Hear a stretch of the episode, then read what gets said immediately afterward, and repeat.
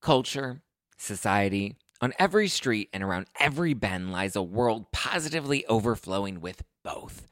But sometimes we can all use a night in, removed from the endless spiral of chaos and absolute nonsense that waits outside our doors. And for those nights, there's Drizzly, the number one app for alcohol delivery. With Drizzly, you can shop local stores and compare prices on the biggest selection of beer, wine, and spirits, then get your favorite drinks delivered to your door in under 60 minutes. All from the comfort of your couch.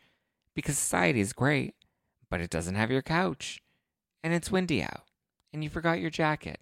And oh my God, would you look at the line at that place? Are you serious? I. so download the Drizzly app or go to drizzly.com. That's D R I Z L Y dot com today.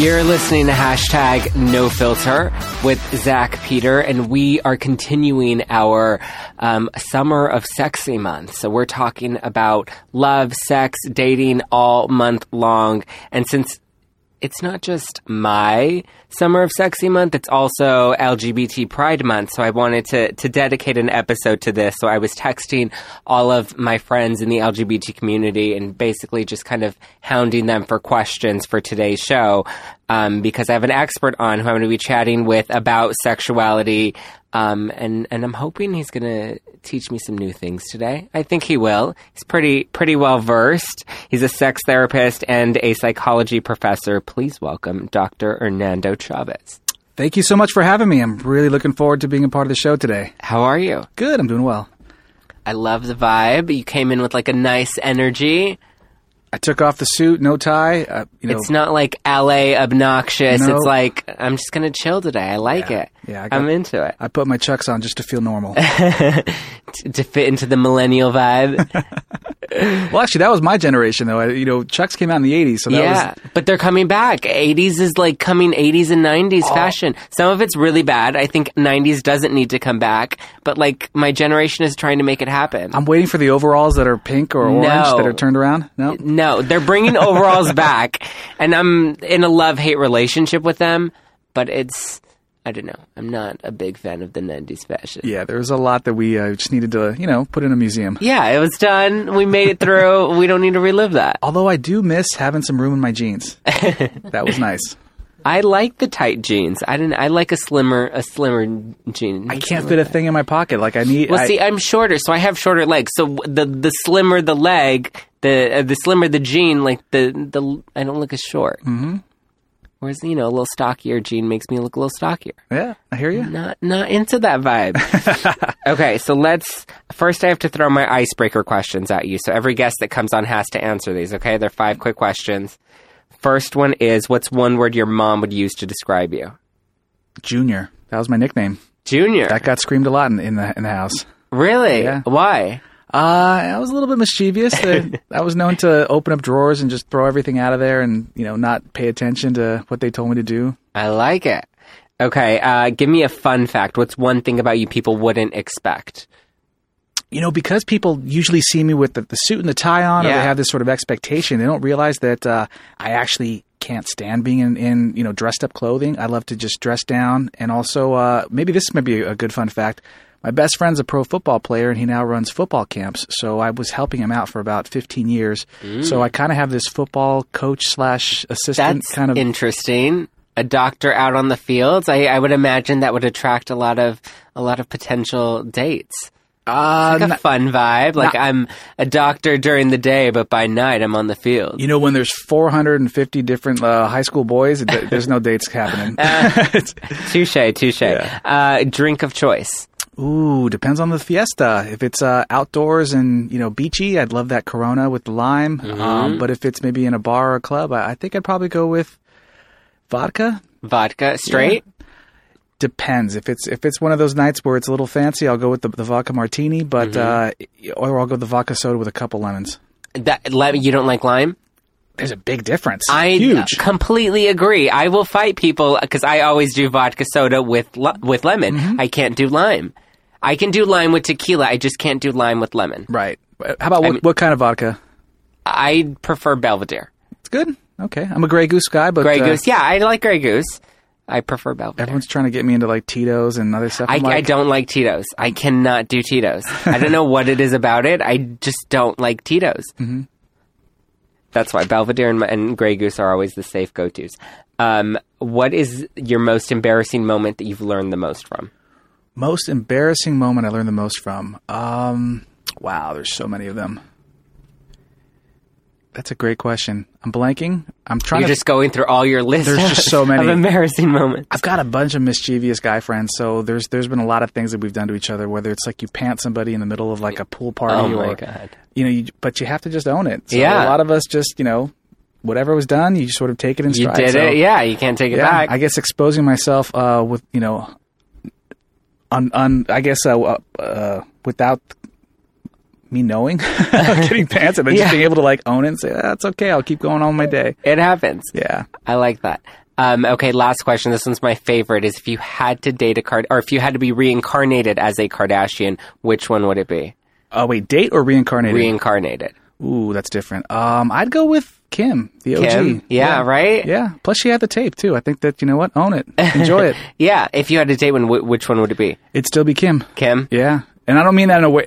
Well, here's the thing. My sister looks just like Kourtney, so I need to stay away from Kourtney. Ah. and then Khloe's got I the personality. Khloe's, Yeah. Khloe's got like a lot of the the, the energy and vibe that I love. Yeah. And then you didn't ask about the Jenners, so there's definitely some Jenner People have too. answered with Jenners, though. I, I've gotten a Kris Jenner. I mostly get a Kendall Jenner. And last week I got a Caitlyn Jenner, Oh, okay. which was interesting. The whole family. yeah, I've, I think I've gotten everybody except Rob. Gotcha. I've gotten everybody except Rob. Okay, now let's chat about this because I have a lot of questions about sexuality because there's like a big debate over whether or not it's, uh, you know, this nature versus nurture thing. And so, um, as I mentioned in the intro, I reached out to a lot of my friends that are also in the LGBT community. And, you know, I asked them, okay, what are your biggest struggles, whether it's in your relationship or what was your biggest struggle with your own sexuality? And it was whether, it was kind of like that conflict of, you know, was I really born this way? Because, you know, a lot of people in the LGBTQ community say, you know, it is very much born this way. But then you get a few outliers that say, no, I think nurture, um, you know, played a big role. How much do you think is nature versus nurture? It's tough to say like like a percentage wise of, of how it's balanced or distributed, but for most people, just about everybody, they're going to talk about a combination. Um, you know, for the nurture to really take effect, there's going to have to be the nature component. There's going to have to be sort of the wiring in the brain that, that we gravitate towards something that creates maybe a pleasure, and then all of a sudden we have this re- reciprocative effect. Uh, so I've always told people we can argue about where it comes from or the influence, but what if we focused on that it's here? Yeah. And and let's try to make it work for our for our sexuality or for our relationships, and also work towards you know helping the society as well to to accept and to um, you know to create a sort of a, um, a, a space where we can be authentic and honest without having to you know I'll leave it up to the scientists to just to find the genes or the brain components to see if it's the nature or more influence with the, with the uh, uh, neurological. Um, but I find that there's a combination of both. Now, I think another thing that came up with that same question comes more in terms of like roles within the relationship. And, you know, a lot of the, the argument from, you know, people that aren't as friendly of the gay community will say, you know, especially when it comes to getting married and having kids, you need the two different, the masculine and the feminine in order to make a relationship work. Now, I think that there's a challenge with that, you know, and especially like a good example within the gay community is there's like the bottom shaming, you know, where if you're not as masculine or you're a little more feminine, then it's not as commonly accepted and there's a lot of insecurity around that. Mm-hmm. So, what advice do you have to couples that may be kind of struggling with that balance? you know, if if we are struggling with, with those balances within these communities as well too, I mean that means that we have a lot of work to do within our own sort of spaces and subcultures. Um, I encourage people, you know, we have to to work towards being not only accepting of the world around us, but also of ourselves. And Yeah. There's, a, there's a, a need for us to really examine our true, authentic self, and to be able to challenge maybe some of the the uh, the stigma that's around us that starts to influence our our own perspectives and then our judgments. It's okay for us to have values, to have opinions, but then judgments oftentimes incorporate a certain sense of, of emotion that uh, that places sort of value um, for for others and ourselves in a way that sort of it can be pejorative or demeaning or sort of problematic, and that is part of how we create stigma. Um, to shame others, you know, it's so interesting because a lot of us don't want to be shamed. We don't Right. want to be discriminated against, and then yet we project the same thing outwards in different areas. It's Um, interesting, you- right? You see it in so many different communities, even within the sexuality communities. It, it, it baffles me when, you know, I have clients who are transphobic and they are they identify as being gay, and yet they're essentially doing what conservatives have done to them. You know, right, right, almost- right.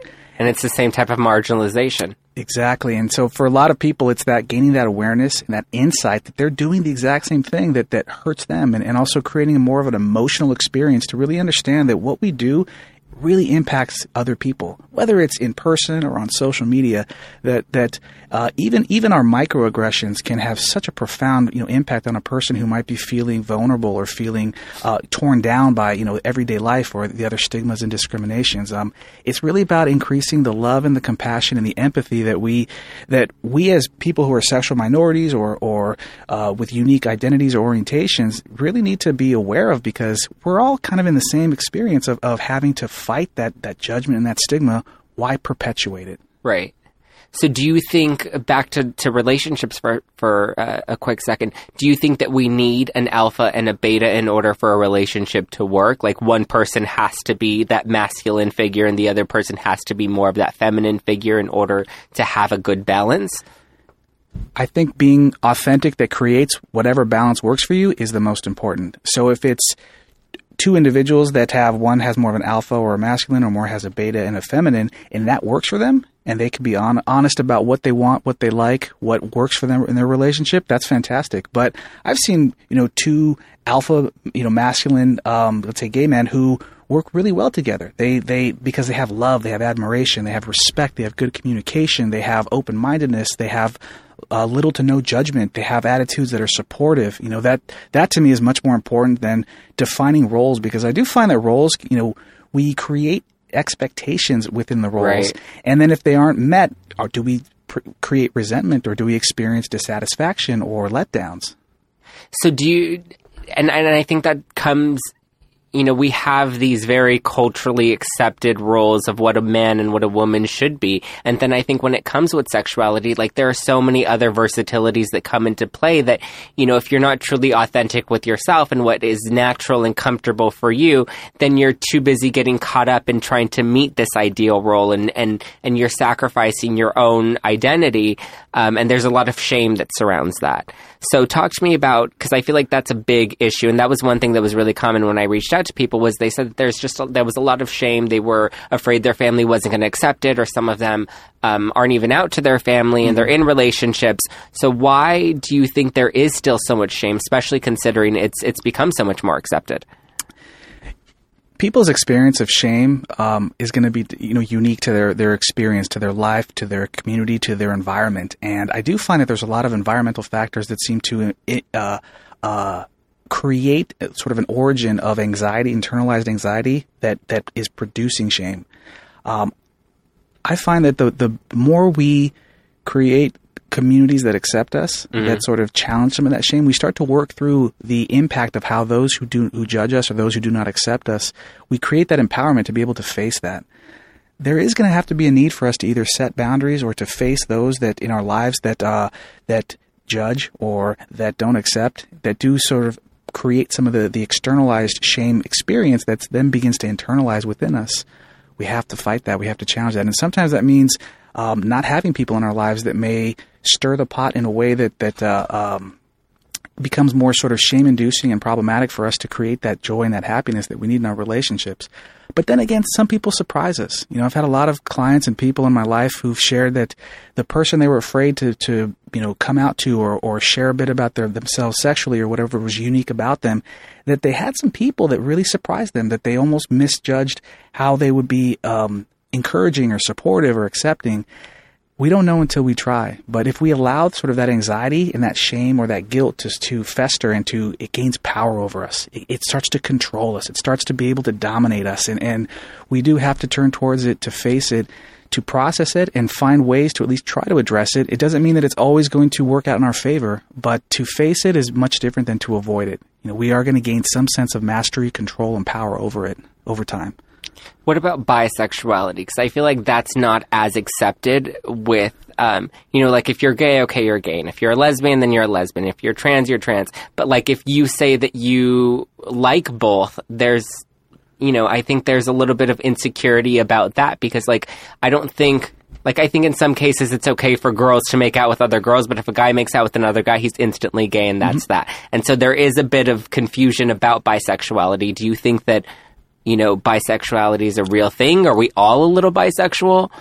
It's a great question. You know, I, I, I agree and I do believe that people who identify as bisexuality bisexual, that is their orientation. That is a valid, you know, orientation that we all need to honor. Um, but it is challenging for some because people want uh, definitions, and when they Yeah. and when we see people sort of having that sexual fluidity, which is really common, really common. I mean, Yeah. most people are not exclusively heterosexual or exclusively homosexual. They are sexually fluid. There are fantasies and expressions and masturbations and behaviors and relationships and emotions that are that are with uh, all types of individuals. People who are trans, queer, uh, straight, gay, you know, male, female.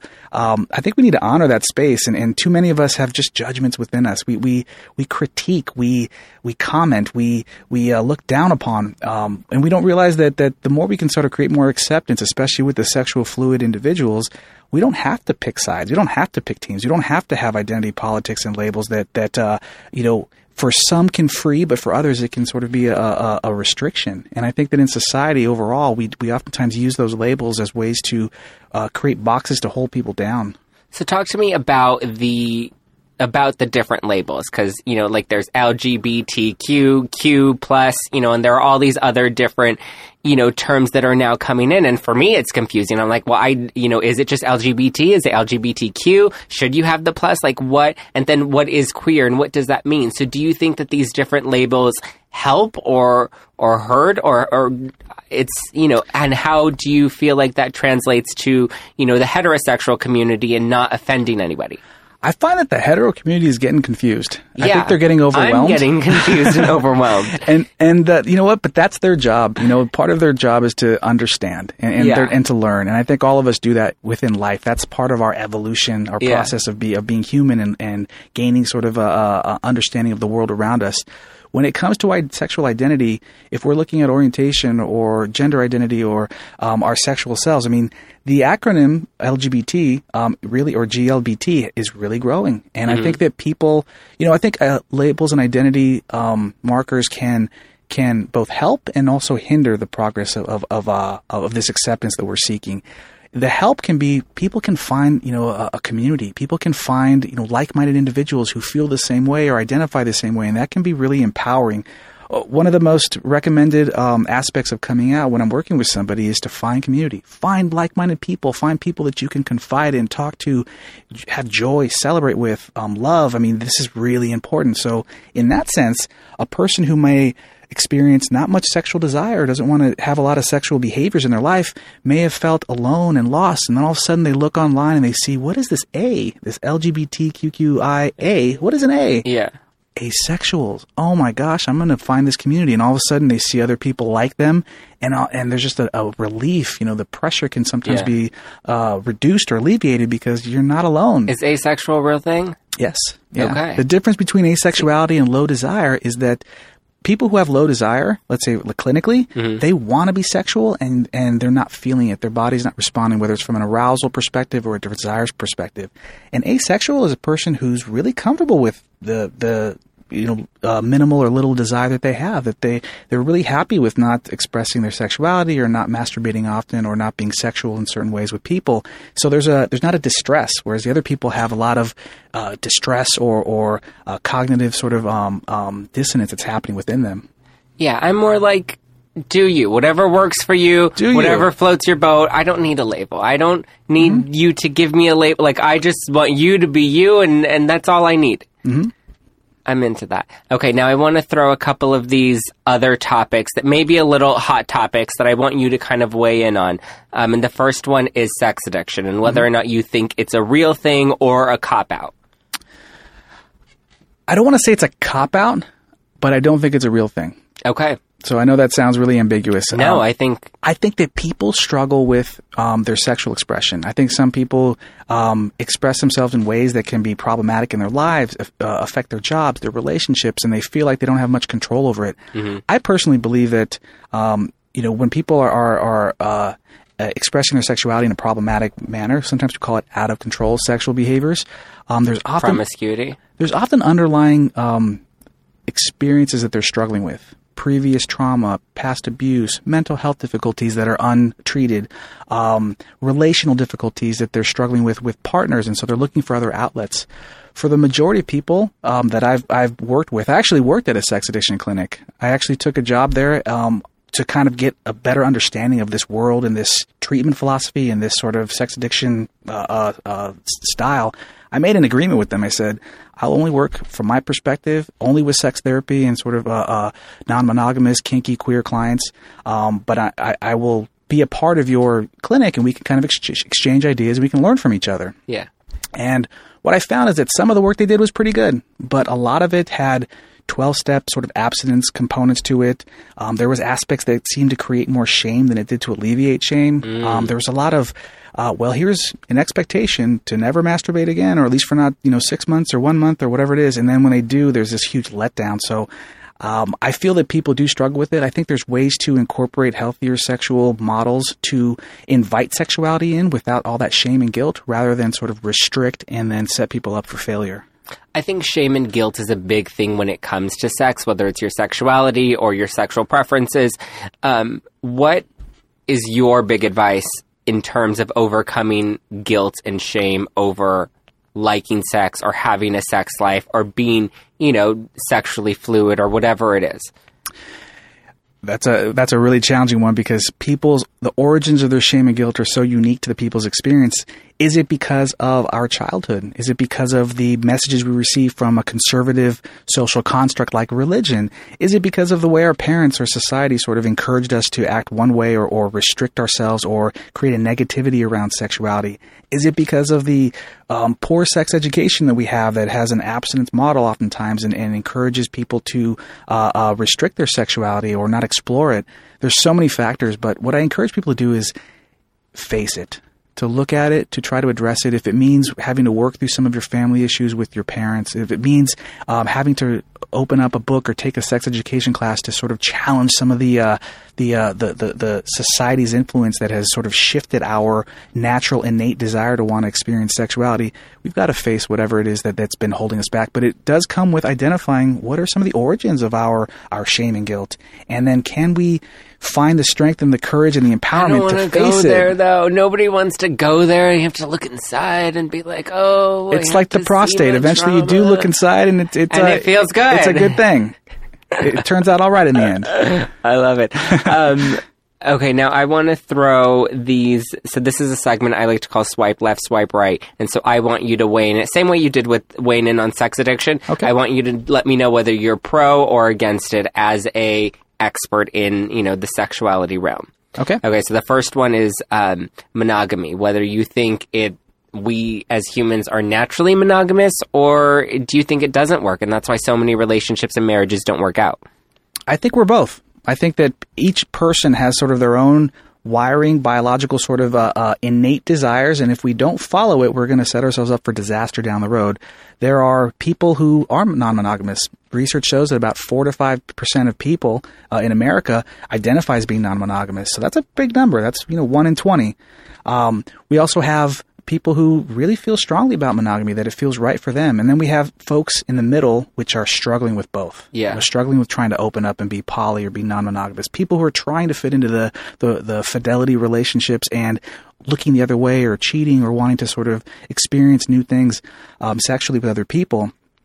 I find that we there the opportunities there for both, but we don't do much exploration with who we really are, what we really want. We've got all these messages around us that are telling us you got to get married, you've got to follow your religion, you've got to walk down that aisle, you've got to be a virgin. You, you know, there's so many things that are holding us back from allowing ourselves to that do that true exploration. That's what I encourage people to do. Um, really take a good look at your authentic self and some of it won't sort of uh, uh, vibe with a lot of the world around you, whether it's your parents or your family or your the church or spirituality you're part of. But would you rather live a life that is inauthentic, that is for the social constructs around you, or do you want to live your life for you and for your happiness and your joy and your pleasure? Relationships typically thrive when they when people have more authenticity in them. That's true. And I I think we need more of that authenticity. And I think if people weren't afraid to cross those barriers and to say, you know, hey, our thing is monogamy or it's not, you know, that fear is what really kind of puts the extra pressure because you're just going to be in one box or the other. But do you think that a non monogamous relationship hurts the relationship because, you know, there isn't that exclusivity between two partners? It can do both. You know, it depends on the people involved. Um, are there people involved, individuals involved that uh, have heightened sense of jealousy or trust issues or insecurities or difficulty with communication? Are they repeatedly uh, breaking trust or betraying their partners or uh, act, you know, uh, what they, you know, cheating within what's defined in their design of relationship? I think that can be really difficult and challenging for a relationship. But I also have seen couples open up and it's been like the breath of fresh air. They they find that they're more committed to each other, even though they're being sexual with other people. They're also finding that there's sometimes a spike in the sexual sort of energy in, in their own relationship because the outside sex sometimes invigorates the the primary sexual relationships. People have often commented to me uh, on how much more honest they are, how much more trusting they are. You know, to have a partner who can accept your outside sexual interests and, and relational interests really can be i mean it's amazing we can kind of see the value in this person being so strong and so supportive and so compersive that, that for a lot of people they reach out and say you know what you really are wonderful because you can allow me to be me mm-hmm. What about porn? Do you think it helps or hurts our sexual identity and sexuality? i would say a little bit of both you know depending on the person I need you to pick one or the other. I'm kidding. There's always going to be sort of the spectrum Yeah. but uh, overall I, i'm a big fan of porn i'm a, I'm a huge sort of porn advocate um, i'm a, i you know Do you watch porn? yes and I can't get into porn. It's not my thing. Nothing against anybody that's into it. It's just something that I've never been into. Do you think it hurts? Do you think how it's a little ideal, um, a little idealistic, and it kind of over exaggerates certain things? Do you think that hurts our sex lives? Because I've heard that argument. Well, it's an argument that people can make, but um, however, when you look at porn, it's a fantasy. Porn is made for, for arousal, for excitement, for us to sort of get outside of our own sort of life and selves. It's no different than watching a Marvel or DC comic movie. Yeah. You know, we're, we're taking a little bit of break from our reality to get into this world, and it can be exciting, invigorating. It can be curious. It can be new. You know, there's a lot of, of misconceptions about porn, um, whether it causes erectile dysfunction, which there's no evidence and research that suggests it does. Um, does it harm relationships? Well, we have uh, studies that show that couples who watch porn together find that their relationship actually is, is intact and thriving. Um, does being able to share our sexual interests like porn or, or our fantasies that we see on screen, does that bring people closer together? Does that open the door for people to explore different sexual behaviors? Um, maybe finding people with their similar body types that, you know, some porn can be very focused on, you know, very uh, thin sort of prototypical body types Right. for society's you know vision of beauty. But then we can also use porn to to find realistic folks in the more amateur sections or the BBW sections that can be people like ourselves who are doing things that are sexual and exciting and, and Yeah. invigorating. It can be inspiring for people. Okay, what about celebrities like Miley Cyrus and Caitlyn Jenner who are making sex a big thing in the news? I mean, sex has always kind of been a thing, but they're breaking down those those gender norms and those social norms. Do you think that they're helping or hurting the conversation? Because Miley and Caitlyn are both very controversial celebs. So you know me well already. Uh, and what, what's my answer going to be? Is it going to be one or the other? Or it's a little bit of both. bit of they both. both contribute. here's what I here's my critique of them is that you know, it, it's great to have people with power and privilege uh, and social sort of outreach um, bring things to the table, bring topics up, and sort of expose people to important social issues. But it's also a part of people with power and privilege to also step aside and invite, you know, those with with um, voices that aren't being heard to, mm-hmm. to, to join the conversation you know, when you had invited me uh, on the on the show, you know, I, I, immediately reached out and said, "Can I bring a, a person, a woman yeah. of color who's trans and queer, to join us?" Um, and she wasn't able to make it, but to me, that was sort of my uh, version of trying to create sort of space for people who don't have as much privilege. What my critique might be for, let's say, Caitlyn Jenner is that has she really uh, um, opened the door to inviting more uh, voices that are not being heard within the trans and queer community? Mm-hmm. Um, you know, she has a lot of power, a lot of money, a lot of privilege, a lot of status, and so you know that is that that would be something that she could really improve on. That could open the door for, I think, more of a social justice advocacy uh, identity for her. The same goes for Miley, but I think Miley has done it, you know, in her own way as well too. But I've seen her flip flop. You know, she's yeah. be- begun to talk about sort of uh, pansexuality, and she put that on the map. But I never saw Miley invite pansexual people to you know to sort of uh, help um, give them a voice in a space. You know, it was yeah. more about her own pansexual uh, uh expression. Interesting. I like it. Well, thank you so much for coming on today. I, you'll need to come back on sometime and please bring your friend. I would love to have a conversation about, you know, trans. I mean, it's something that I'm still so new to, um, and I would love to, to learn more about that. I'd love to. Thank you. awesome. Thank you so much. Where can people go if they want to follow you or learn more about your practice? Uh, on social media, my handle or profile is at H E R N A N D O underscore C H A V E S. So it's my name uh, with the underscore in the middle. I love it. And do you have a website? I do. Uh, www.drdrhernandochaves.com. I love it. Thank you so much, Dr. Hernando Chaves. Thank you guys so much for listening to hashtag No Filter with Zack, with Zack Peter. Thank you, Dr. Chaves, for coming in today and chatting with me. Thank you, Zack. I had a great time. I really appreciate it. Um, I think we covered a lot of good points. And like I said, you're definitely going to need to come back because I feel like we just started to touch the surface with this stuff. and there's a lot more to chat about. And if you guys have any questions, um, I'm going to have a sex panel on with some experts that'll be answering your questions later this month. So be sure to tweet them at Just Plain Zack. And don't forget to subscribe to hashtag No Filter every Wednesday. You can listen to us on iTunes, Stitcher, iHeartRadio, and always at the networkstudios.com. Um, and, and stay tuned. The summer of sexy is only getting sexier. Thank you guys for listening. I will be back next week. Bye.